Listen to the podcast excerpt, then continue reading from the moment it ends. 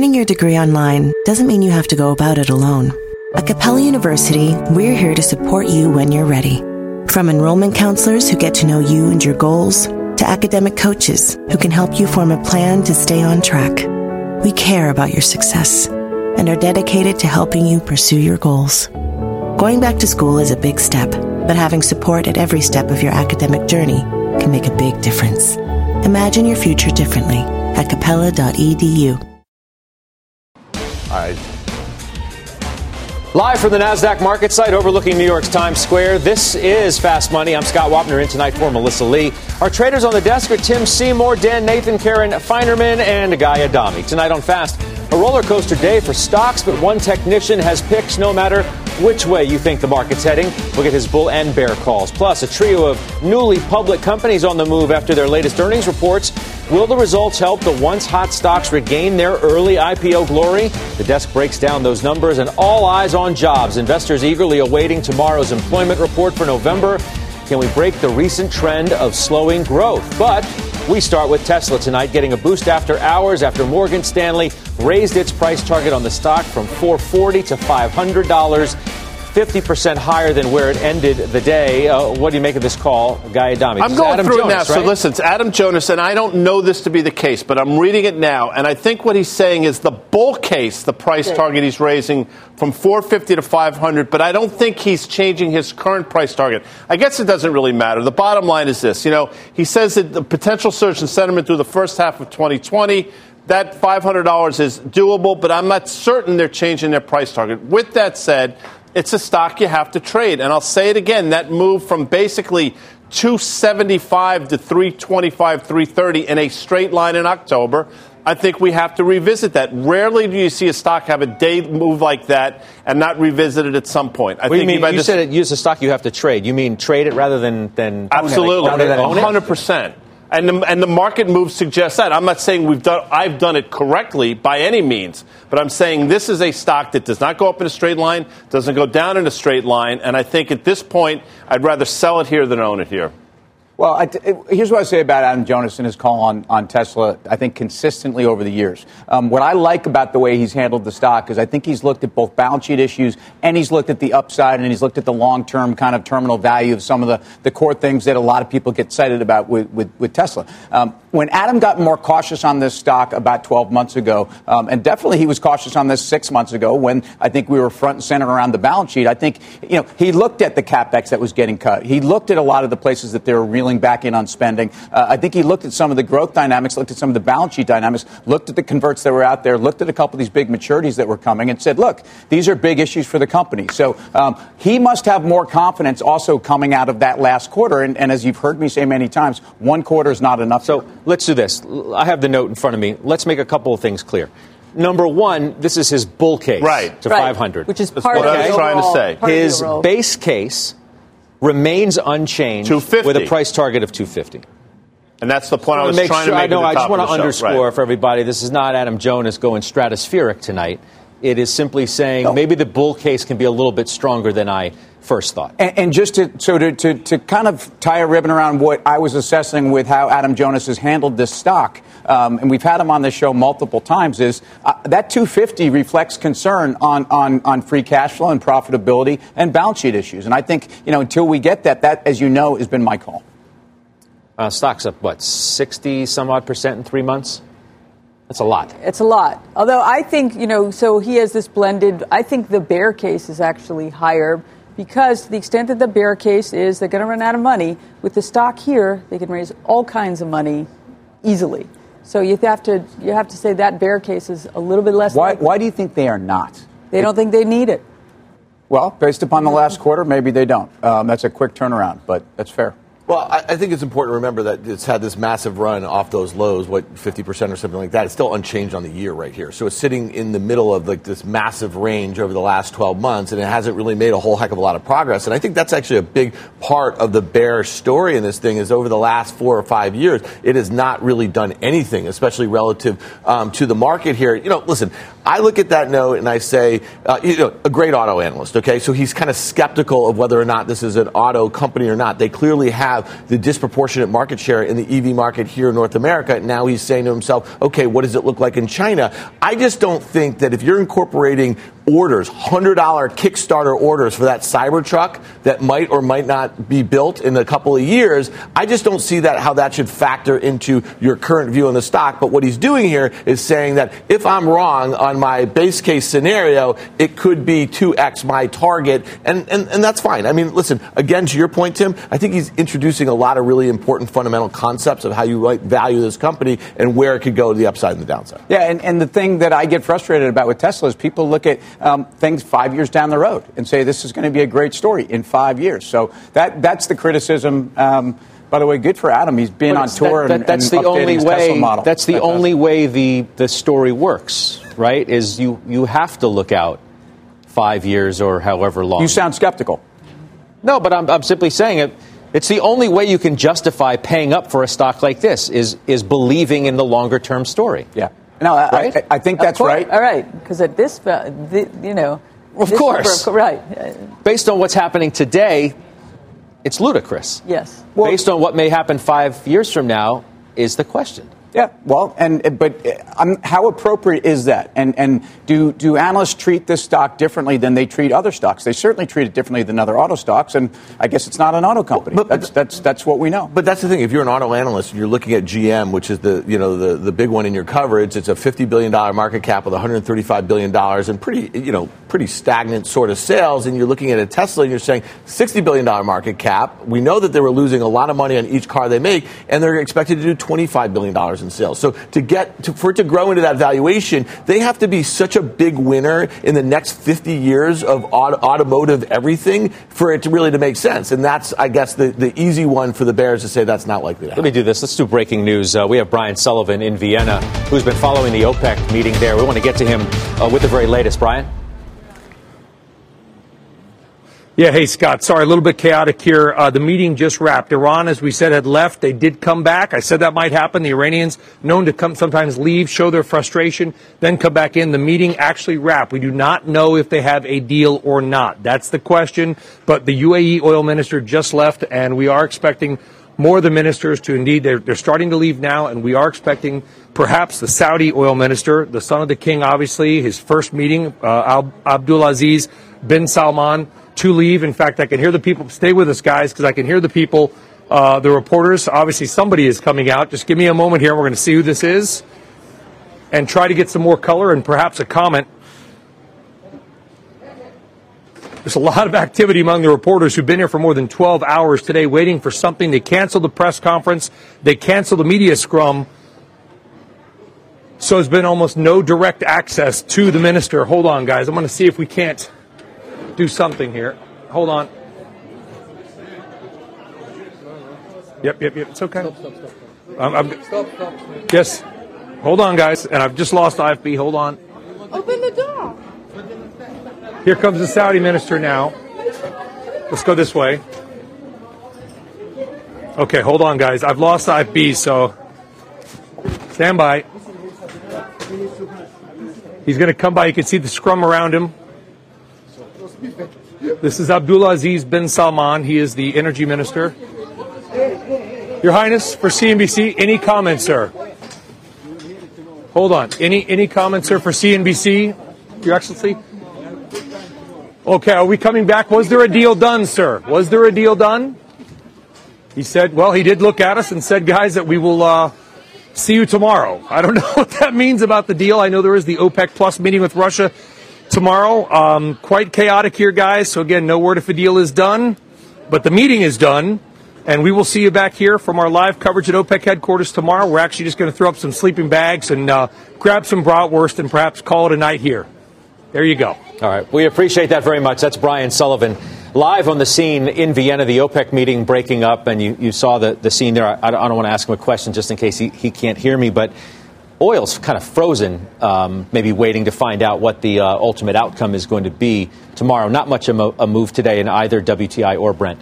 No, but interesting because you, have had not only Aramco, which people feel has given some decent support to it overall for whatever reasons you want to believe.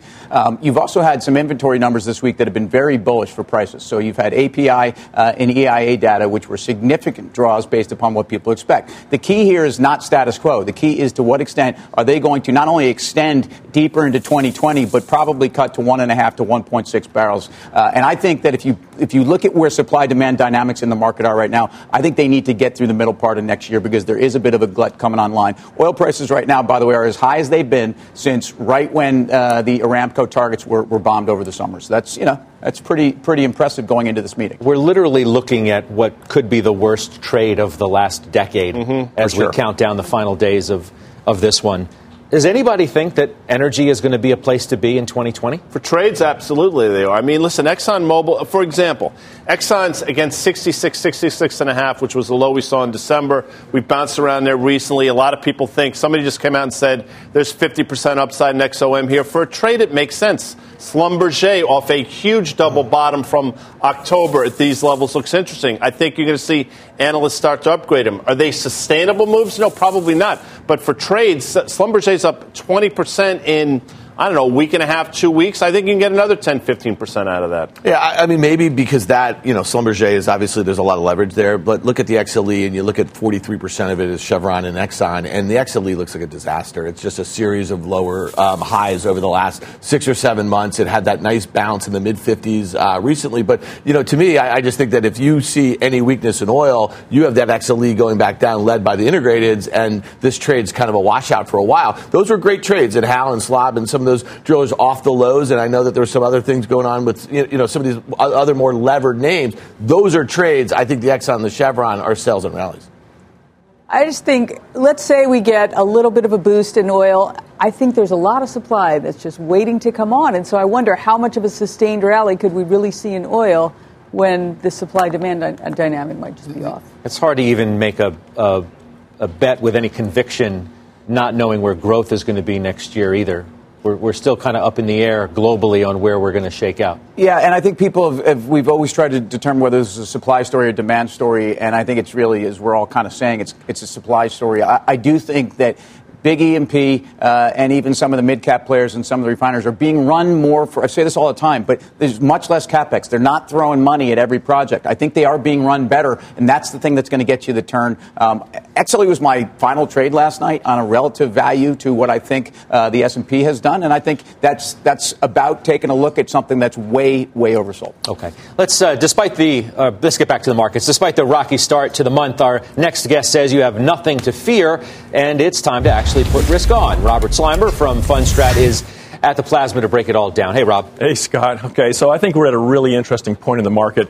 You know, one of the uh, barometers for risk, obviously, is the small cap index, which we're looking at here. This is a daily chart going back to the beginning of uh, January 19, uh, 2019, and clearly, you know, it's trying to break out of this big trading range between, call it, 1500, 1450 to 1600, and it's sitting here right at this range. And this is where you really get this bull bear uh, push and pull, right? We've had the, the, the bulls sort of succeeding. Now a lot of the bears are arguing this is where it peaks out, and it's possible. There's certainly an argument there. But I think this 1580 level is really key. In fact, I think we're not going to get much of a pullback here. So we're going to see how that's going to turn out. What you really want to focus on, though, is that relative performance versus the S&P 500. It's been in a clear downtrend all the way through 2019. You have a low here back in October. You have a higher low here. And it hasn't quite exceeded this point. But I think when that turns, that's going to be a pretty important signal that risk is back on. So let's talk about ideas. There's bulls and bears in the market. People are very bearish for very obvious reasons, and, and understandably so. We're still bullish. We think the market cycle still has a lot more to go on the upside, longer term. And so let's take a look at PPG, the old Pittsburgh Plate and Glass. Coming out of this, four year trading range. This is a chart that goes back to 2013. This is the 2015 highs, and it's just coming out of that trading range. There's the low back in the beginning or the middle of the year, sideways and up. That's an incredibly bullish chart. Somebody told me a long time ago trade what you see not what you think. And this is a chart that is incredibly bullish coming out of this two year trading range. It's a really a positive indication for cyclicals. And here's that relative strength just starting to reverse that five year downtrend. So that's a pretty bullish chart. It's cyclical. We like it long term. We want to be involved. And then not, not everybody wants to buy cyclical stocks. So here's a growth name, Alibaba. It had its big bear market in here. Had one leg up, sideways, and starting to break out. So for growth managers, we still like this name. We think there's more upside, and this relative strength is trying to turn. So for the Bears, you don't like anything I'm saying. You think the market's negative. It's got more to go on the downside. Let's take a look at Pfizer. You got about a 3.8 dividend on it. It's come right back to this 200 week moving average, which for me is always the long term support level. It's an ugly chart, but it's into a tremendous amount of support here. And I think your downside's limited. You're going to get paid to own it. You can ride out whatever volatility we see going into the end of the year, beginning of the first quarter. And that relative strength has just been crushed. I think you can do fairly well adding this to a portfolio to diversify against some of the cyclicals, and you'll be paid uh, going out through the end of the year. Rob, come on over. We will continue the conversation. There are a lot of people who look at the Russell sort of, if you want to call it breakout over the last three months, it's outperformed the S&P, and say that that's confirmation that you've got a, a higher move. Yeah, have we broken out though? The high in April in the IWM, the Russell was 161. Yes. Here we are now, basically at 161. So in my book, it takes a little more to see the breakout. I mean, I think you can make an argument that we're sort of topping out here. If we're not, you probably have another 7.5% to that 174 level. Quickly on PPG, I think Mike McGarry was on with Jim Cramer last night, the CEO of PPG, and he really made a very bullish case. But you're talking about a company with 10% EPS, EPS growth that trades at a 20 multiple. That's rich in this environment, in my opinion. What about Guy's take on, on the Russell? So he's right. Look, it's, it's, it's marginally broken out and it's sitting on top of that trading range. And all the short term indicators are overbought. People have been talking about the short term data being stretched for what, the last two to three weeks? I think the, bull, the Bears have been sort of run over on that, but I think it's just marking time. So we're going to see, I think 1580 on the, S, on the Russell 2000 is a pretty critical level.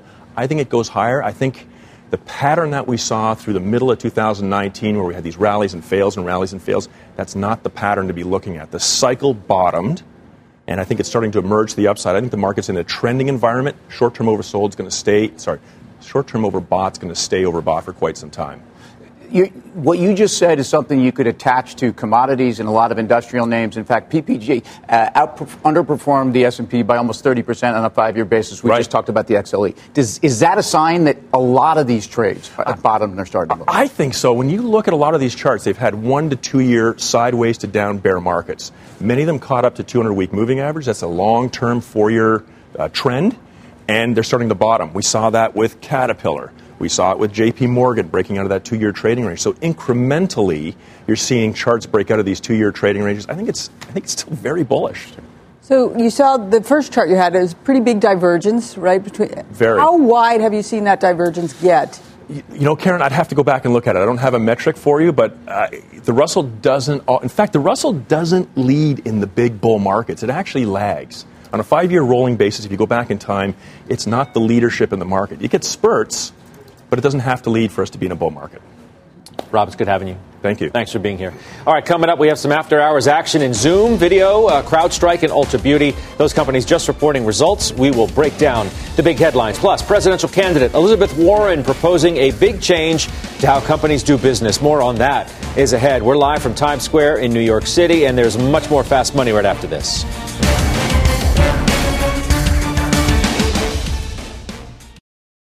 Imagine earning a degree that prepares you with real skills for the real world. Capella University's programs teach skills relevant to your career so you can apply what you learn right away. Learn how Capella can make a difference in your life at capella.edu. Welcome back to Fast Money. Time for a little earnings whip around from a couple recent IPOs to a big name in beauty. We have Seema Modi standing by with the latest on Zoom video and CrowdStrike. We'll be start with Rahel Solomon back at HQ with the latest on Ulta. Rahel? Hi, Scott. So, what a difference a quarter makes. Shares of Ulta are rallying after a strong third quarter. Last time I checked, they were up about 10%, about 9.6% now. So, in August, they reported the stock tanked about 30% after disappointing results. The news today providing a bit of relief for the stock. Now, domestic makeup sales are soft across the industry, but where we're seeing growth is skincare. On the conference call that's taking place right now, CEO Mary Dillon pointed to how they're trying to capitalize on that. Take a listen. We're taking a number of actions to ensure we fully capture the opportunity of these skincare trends. For example, this year we've added more than 30 new skincare brands to our assortment, increasing our offering across mass and prestige. And we're increasing the focus on skincare in our marketing campaigns, as well as leveraging flex space in stores to highlight key brands and newness in this growing category. And the Kylie Cosmetics and Coty partnership that was announced a few weeks ago, that will almost certainly come up. Ulta is the exclusive retail partner for the brand. Scott, we're going to flag any news we get from the call on that. I'll send okay. back to you. Well, Rahel, we appreciate that very much. Let's trade it here on the desk, Karen. Yeah, it was kind of a big relief rally. I was looking at the straddle before it was announced. They were expecting an 8 or 9% move. But this is interesting to me because the, the PE multiple here had really gotten crushed. It had been the last three years average of 30, and it was below 20 going into this print. So there was a lot of skepticism. It wasn't a huge giant quarter, but it's certainly good enough. And I think, I think we'll see it continue to be re rated a little higher, back closer to that higher multiple. I just think there's such a tailwind in this space still. I mean, when you when you talk about even even guys probably exfoliating after the show tonight. So I mean, I think if you look at the margins in this space, you look at the competition, but you look at what Ulta's been able to do. Um, I, I like I like the trend here. Yeah. So I mean, I, I I have to respond to that. I can't just sit here, although I typically would. But I use St. Ives scrub. It's made from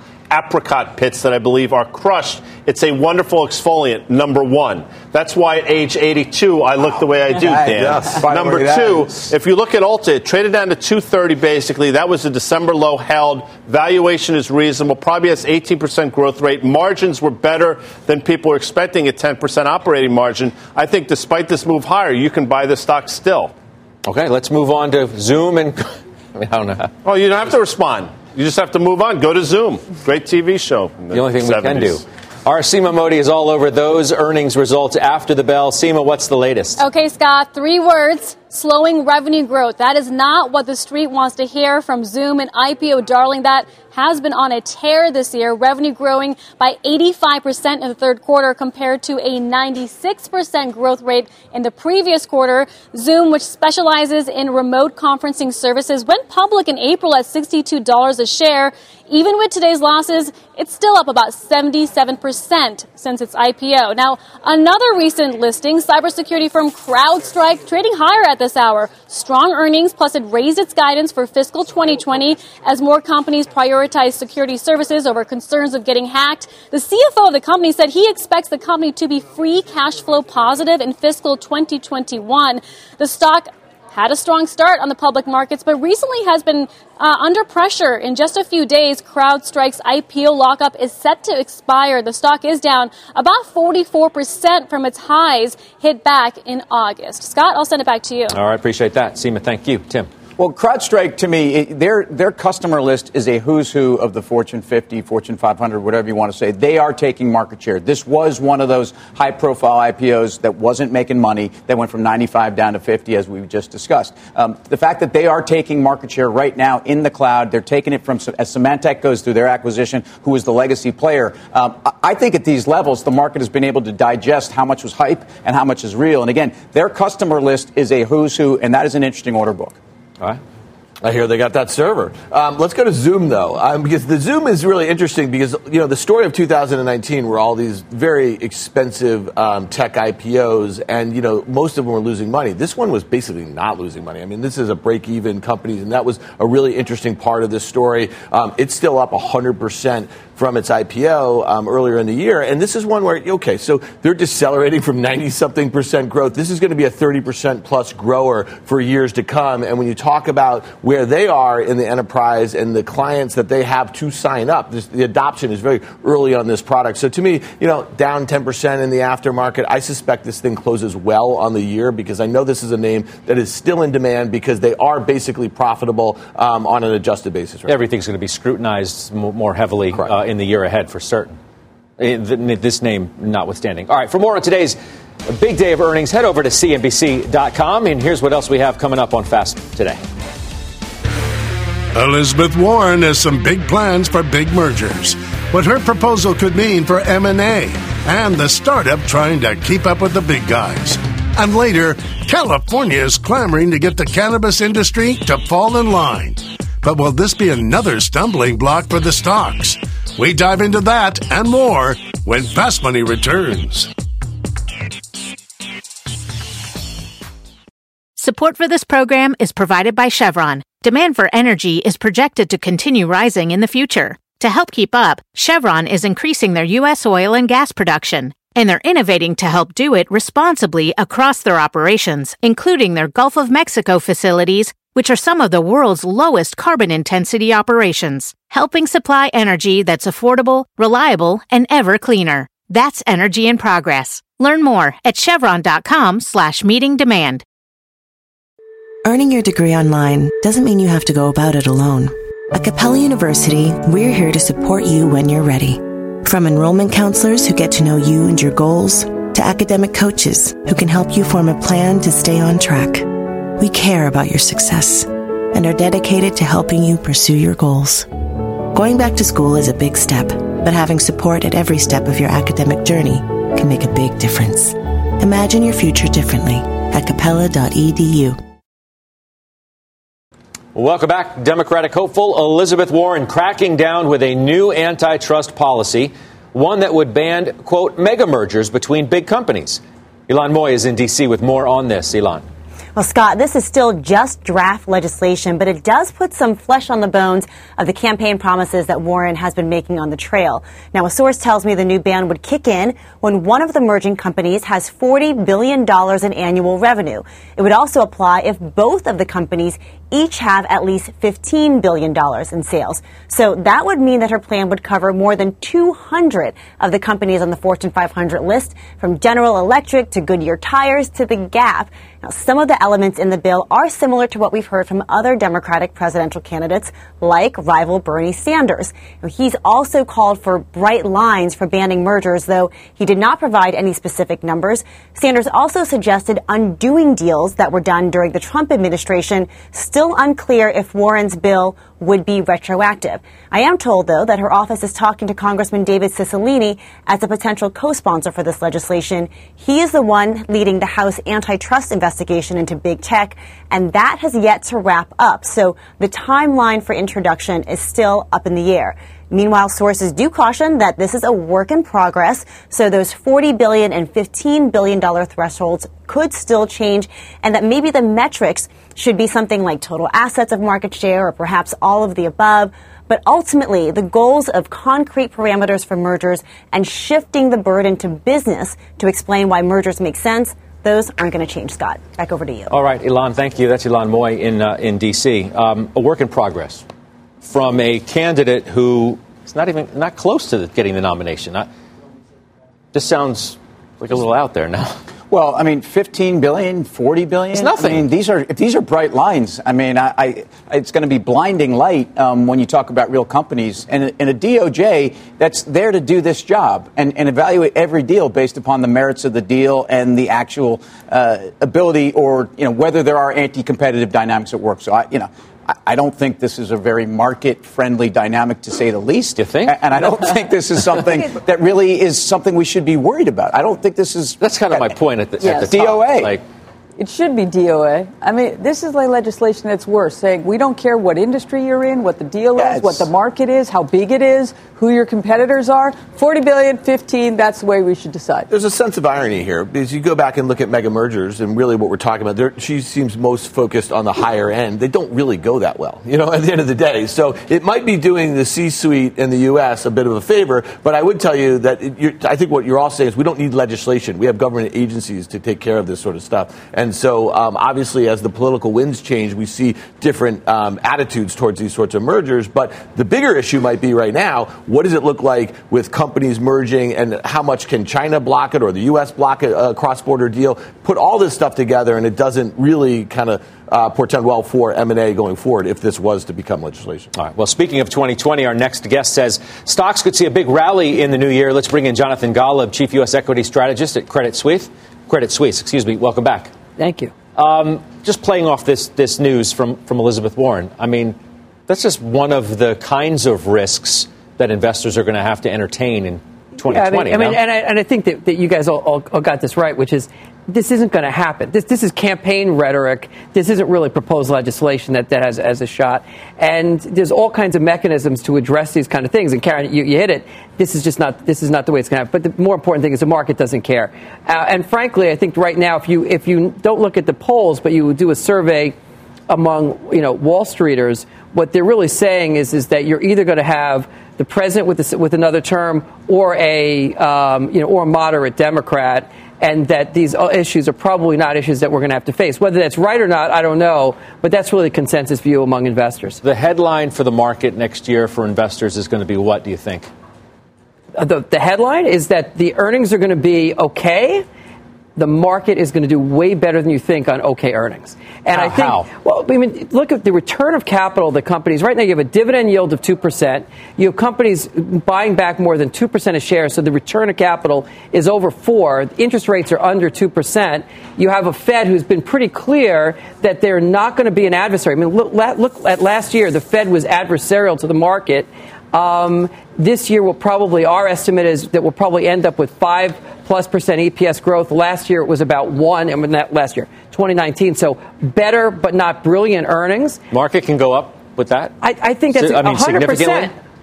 Do, my, my target is a little bit shy of 10% upside from from here, and I think that you're going to get that. I think there's this weird reluctance people have when the multiple on, on the market is 18 to say it's already higher than normal, can't go any higher. Well, only because it, it, most of the stuff that's happened in the market, the gains are due to multiple expansion now, right? Yeah, the earnings weren't there. Really. Now you really need earnings to no, carry but, it, don't but, you? But take a look what happened this year is, is that the big pickup that we had in multiples was an unwinding of the fourth quarter of last year. So if you looked at this year and, and last year combined, you have basically, you know, rel- relatively flat-ish, you know, multiples, and you have okay, you know, you're not looking at anything that's that's so brilliant. So, but I think the, the real key here is is that the cost of capital is low compared to the return of capital.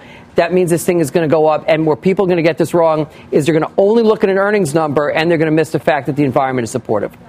You can't make a market timing call on the back of this, but Warren Buffett's sitting around with 122 billion dollars or so of cash his big indicator, the one that he looks at, I think it's the Wilshire 5000 market cap over GDP is like 147%. Last time we saw something like that was, I think, in 2000. I mean, the market's extended on his metrics. Is that scary? Um, no. I mean, I'll, first of all, what, what that doesn't look at is what's the discount rate? What, what's the interest rate environment? And how strong is the economy? How much of take look, look at Germany, for example. They have a huge economy and very small capital markets right? We have a big capital markets and less bank lending. So it, it's, you know, is it a crude rule, you know, rule of thumb? Yeah, that's nothing more than that. So yeah, I don't, I don't see that there's right now is, is a, is a headwind. What would make me concerned? Um, if you have, um, if, if inflation, we have a tight labor market, nobody's talking about inflation. Do I think we're going to see it? Absolutely not. The market's a little bit ahead on the cyclical um, rally that, that we're, we're, convinced that the economic data is going to get better. Do I think it's going to show up? Absolutely. Could we be wrong collectively? Sure. I mean, right now, we still have an ISM that has not yet really shown any, any resilience to jump, but there's a whole bunch of other metrics that are saying it's going to. So I, I'm, on the, I'm on the right side of this one, but, you know, we could all be disappointed. Jonathan, it's good to see you. Good to see Thanks you. Thanks for being here. Tim? Well, it's interesting. In German factory orders this morning, we're down 0.4%. They're expected to be higher. So the German economy is not showing you any signs of turning around. Um, the big numbers, we have payrolls tomorrow. So the, the, question is if the U.S. consumer stays working and stays employed and we get 3 to 4% uh, wage gains, that's, that's going to be very difficult to derail uh, in terms of the economy. But what we're seeing and the trends, they're not terrible but they're not good on ADP. They're not good on today's jobless claims. And, you know, uh, we're not hiring more people. We're not necessarily firing more people right now, but that's something you have to watch. Care, quickly. I, I, mean, he makes sense. I think actually the Fed, I could see us getting more help from the Fed next year, actually, which would be good for stocks. Yeah. All right. Speaking of trade, don't miss National Economic Council Director Larry Kudlow on Squawk on the Street tomorrow, 9:30 a.m. Eastern right here on CNBC. Coming up, it's been a bumpy year for one particular airline stock. What's going on, and will there be more turbulence ahead? Oh, we'll break it all down nice next. job.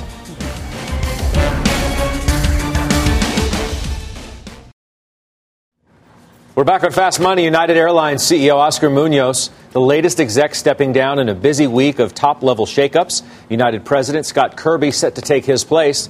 Phil LeBeau in Chicago with more. Hi, Phil. Hey, Scott, this is a move that doesn't come as a huge surprise in the airline industry. Look, Oscar Munoz, when he hired uh, Scott Kirby back in 2016, most everybody said, look, it's only a matter of time before Oscar Munoz, once he rights the ship, might say, okay, I'm going to turn over the reins to you. That's what's going to happen next May. Munoz moves up to the executive chairman job. Scott Kirby becomes CEO.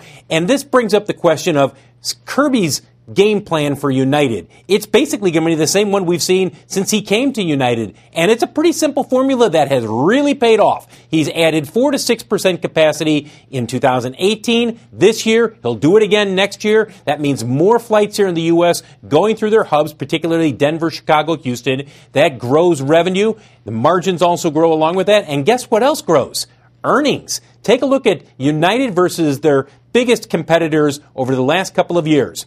No comparison. They're up 40% over the last couple of years. Yes, it's been relatively flat this year, but the entire industry has been like that. And I also want to show you United versus American Airlines. And the reason we're showing you this, if you look at American Airlines, well, that's just United by itself. But if you look at American Airlines over the last year, it's down, I think, 26%. You look at United, it has outperformed American. The reason I'm pointing this out, Scott, is that it has been swirling around in the rumor circles in the airline industry over the last couple of months that American's board would say, you know what?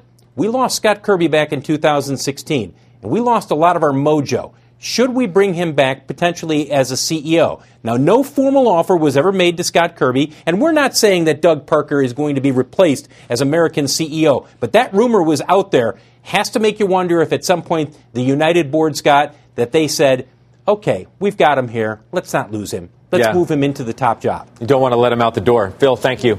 We Yeah, appreciate it. That's. Phil LeBeau. It just speaks to how highly regarded Mr. Kirby is in the industry. A- And I think a lot of people would attribute uh, he to be the growth behind United over the last couple of years, not necessarily Mr. Munoz. Um, uh, Mr. Kirby is seen as a very aggressive industry player. Uh, and if anything, I think it puts United to continue to press the pedal to the metal in, in terms of how they're going to try to grow network capacity, which isn't always good for the stock. People get very worried about that. Um, and I would just go on to say that the airlines as, as a sector are such great trading stocks. You've seen United in the last two years give you about 15 opportunities of up and down 15% ranges. Um, I think they're worth owning on valuation, and I think they're worth trading. Is there only so much a CEO can do in these businesses? And that's why maybe in other businesses, when the superstar in waiting gets, gets promoted to the top job, the stock pops. Stocks aren't doing anything today. Yeah, well, I think so. As Phil said, it's sort of been telegraphed. I mean, they did make him president last summer. But I think you're right. There's more industry stuff. There's more sort of macro stuff. How many levers can you, as a CEO, what can you really do? I mean, well, the, Little Tim things talked here about and there. capacity, add, choosing to add capacity, strategically adding capacity, but then you have some macro issues that they're all going to move together. All right. Coming up, oil's been on a slide this year, but one options trader is betting big on a big boost ahead. Stick around for that trade. Plus, take a look at our Cramer Cam Jim talking with Chipotle CEO Brian Nichols about the fast food giant's red hot year. Wow, that Some stock jacket. just soared. That full interview is coming up, top of the hour on Mad Money. But don't go anywhere. There's more fast after this break.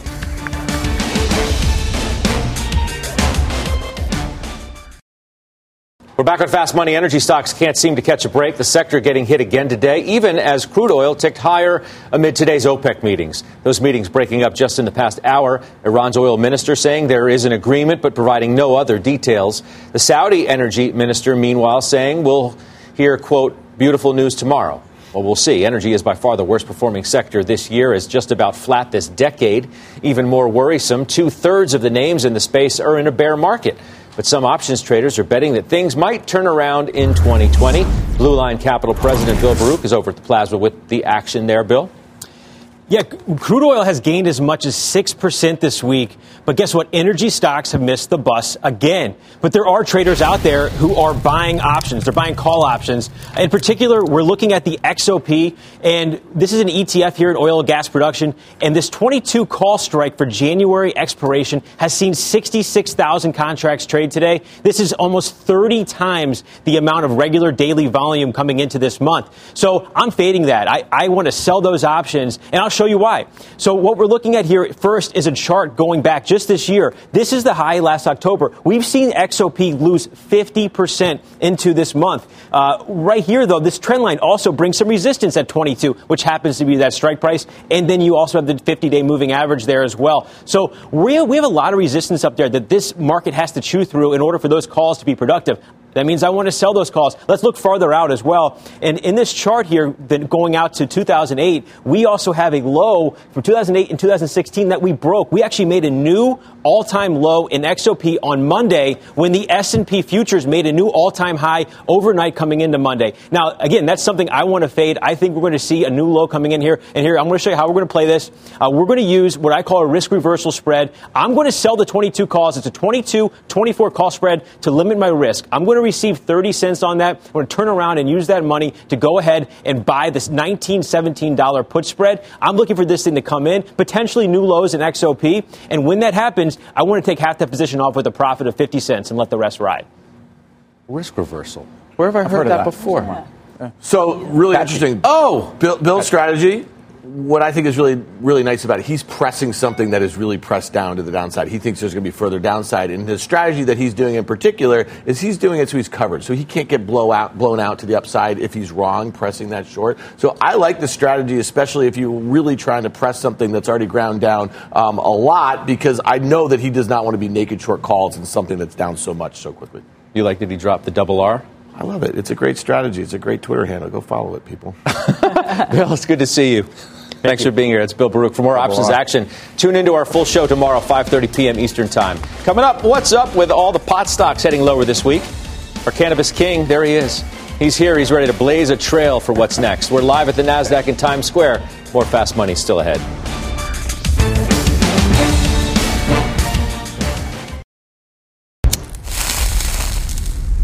Welcome back to Fast Money. Cannabis stocks getting stoned this week. Oh. Big names like Tilray and Acreage Holdings leading the way lower. And as these names get ready to close the door on what's been an absolutely dismal year, an overlooked legal hurdle might be another buzzkill for the space. Well done. Jane Wells is in Los Angeles with those details. Hi, Jane. Hey, Scott, one word compliance. Look, uh, legal businesses, you see their billboards and stores popping up all over LA. They're learning they have to do things like uh, compliance audits. It's another expense for an industry losing ground to the black market, which of course doesn't do audits. Still, those trying to go legit are hanging in there, like Melissa Etheridge. It took two years for us to get our manufacturing license in Santa Cruz County, and we are the only one. Etheridge says she has personally spent close to seven figures to get licensed for a cannabis business she's calling Etheridge Farms. Compliance has been an unwelcome surprise. Is anyone compliant in California? I don't believe that they are. Now, Julie Crockett is a compliant expert at MMLG. That's a marijuana consulting firm. The problem is California has so many rules with unintended consequences, like you can't give out free samples, which makes sense, except it becomes an issue when you're at a trade show and your salespeople can't hand out samples to potential retailers, or you can't even give it to your employees for R&D. Oh yeah, and cannabis taxes are going up January 1st. There are operators that are conducting illicit activity to pay their licensed industry taxes because they can't charge the consumers those numbers without them going away. I mean, that there is no competition at the consumer level between licensed and unlicensed. Etheridge Farms is not easily, you know, oh, let's go sell it and make a whole bunch of money because we are dedicated to compliance and to medicinally present this to the world. Uh, Etheridge is a believer in the plant, in legality, and in legality, and she hopes to have her products on the market this summer. Guys? All right, Jane, thank you. Jane Wells for us. All right, Tim.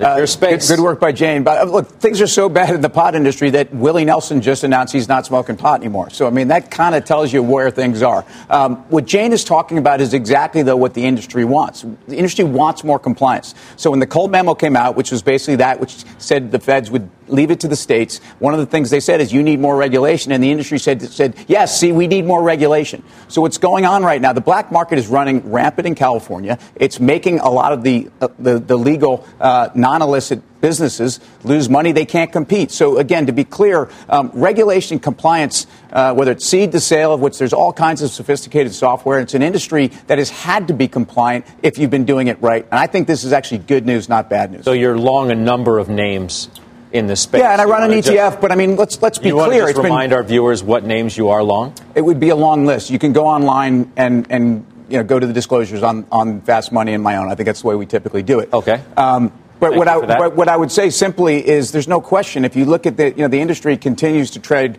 uh, somewhat lower.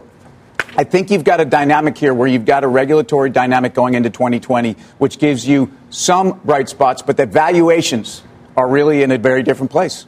So. That's what you know. I thought came feel, to me. Did you no, get the feel like he was blowing me no, off? No, he's not blowing you off, no, but uh, quickly. So this I'm is an occasional thing. No, we have to go. You know that whole trades are next. Pepperidge Farm remembers? Yeah. Etheridge Farm. I've, Wait, what, am, what am I? Why am. I here? Etheridge Farms. You do one of those things. Like you get it, like you don't remember. Now marijuana. Well, short term. That's like seventy-three times they now say we have to go. Let's go to break.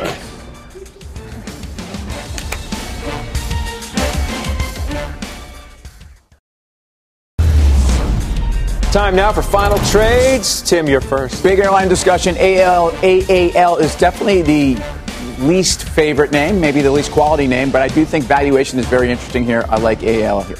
You want to try that ticker one more time? AAL. Thank you. Thank you. All right. No, I appreciate the, the second opportunity. Looking out for you, bro. Yeah, you're the man. Ulta.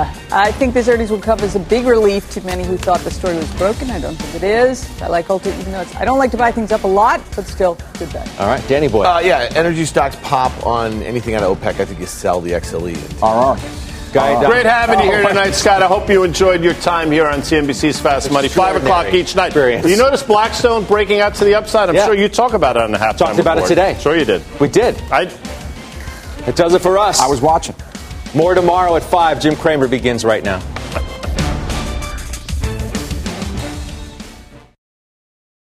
Imagine earning a degree that prepares you with real skills for the real world. Capella University's programs teach skills relevant to your career so you can apply what you learn right away. Learn how Capella can make a difference in your life at capella.edu.